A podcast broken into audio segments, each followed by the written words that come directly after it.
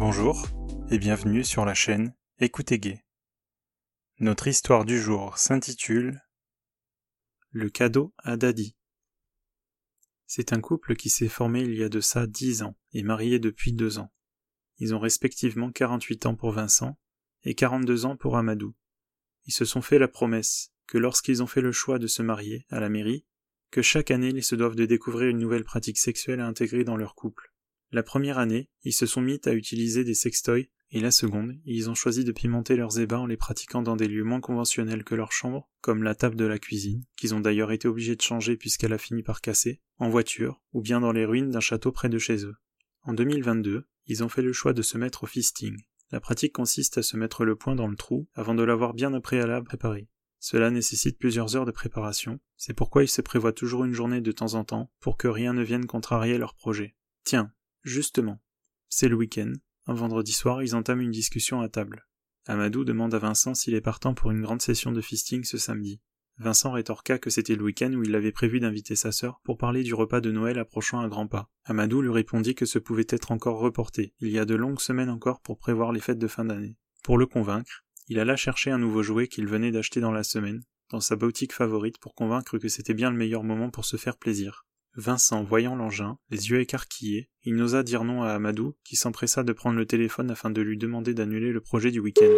Vincent, après avoir appelé sa sœur, dit à Amadou qu'il ne souhaitait pas forcément attendre jusqu'à demain pour essayer leur nouveau joujou, car après tout, ils ont aussi toute la nuit pour faire ça, et tant pis si c'est une nuit blanche, ils auront le temps de dormir après. À peine la fin du repas terminée, Vincent sauta dans la baignoire pour se faire un lavement, pendant qu'Amadou préparait la chambre.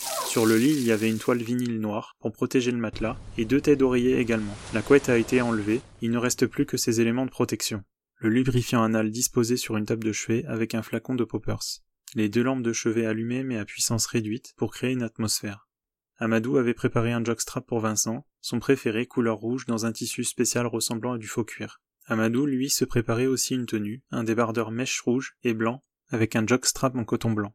Une fois la préparation de Vincent terminée, c'était au tour d'Amadou de se nettoyer. Alors que Vincent venait de lancer une playlist pour ajouter un fond sonore à leurs ébats, il enfila le jockstrap rouge et ne tarda pas à commencer à se doiter. Ensuite, il se mit quelques gottes de taille de plus en plus larges et longues pour se préparer. Ça permettra à Amadou, quand il reviendra, de se mettre à l'action avec son nouveau jouet de 68 cm insérable, et de largeur de 11 cm au point et 12,5 cm à l'avant-bras, de quoi faire pâlir tout amateur de fist.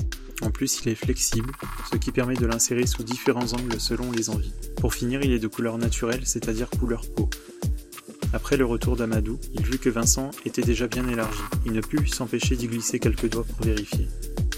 Il n'avait pas besoin de lubrifiant supplémentaire, le trou de Vincent dégoulinait comme si un régiment y avait éjaculé.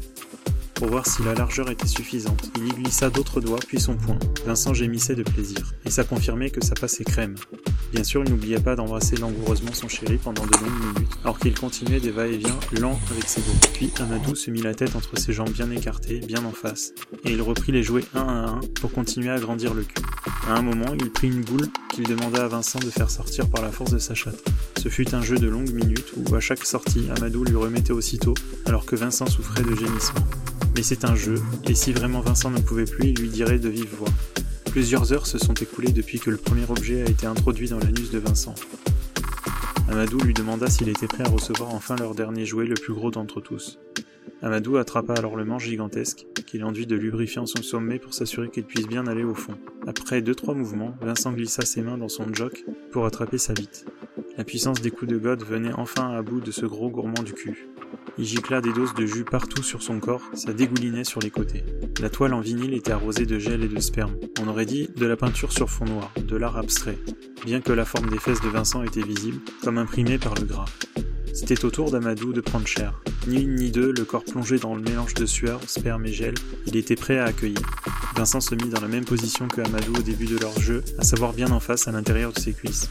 De derrière, on voyait son cul bien ouvert, dégoulinant et faisant des ouvertures-fermetures des contractions comme s'il pouvait parler. Il entreprit le même mode opératoire, des jouets de plus en plus gros, gel à gogo, pendant qu'Amadou sniffait du poppers de temps en temps pour aider à dilater son anus. La session se termina en plein milieu de la nuit, après qu'Amadou ait éjaculé plusieurs fois tant il avait besoin de se défouler. Une fois, Vincent vint lui récupérer pour s'en servir de lubrifiant, tantôt l'avala, puis pour la dernière lui essuya avec son jockstrap pour lui faire manger. À coup sûr, ce fut une partie réussie. Nos deux salopes s'endormirent sur le ventre, les anus en chou-fleur, comme s'ils étaient devenus de vrais garages.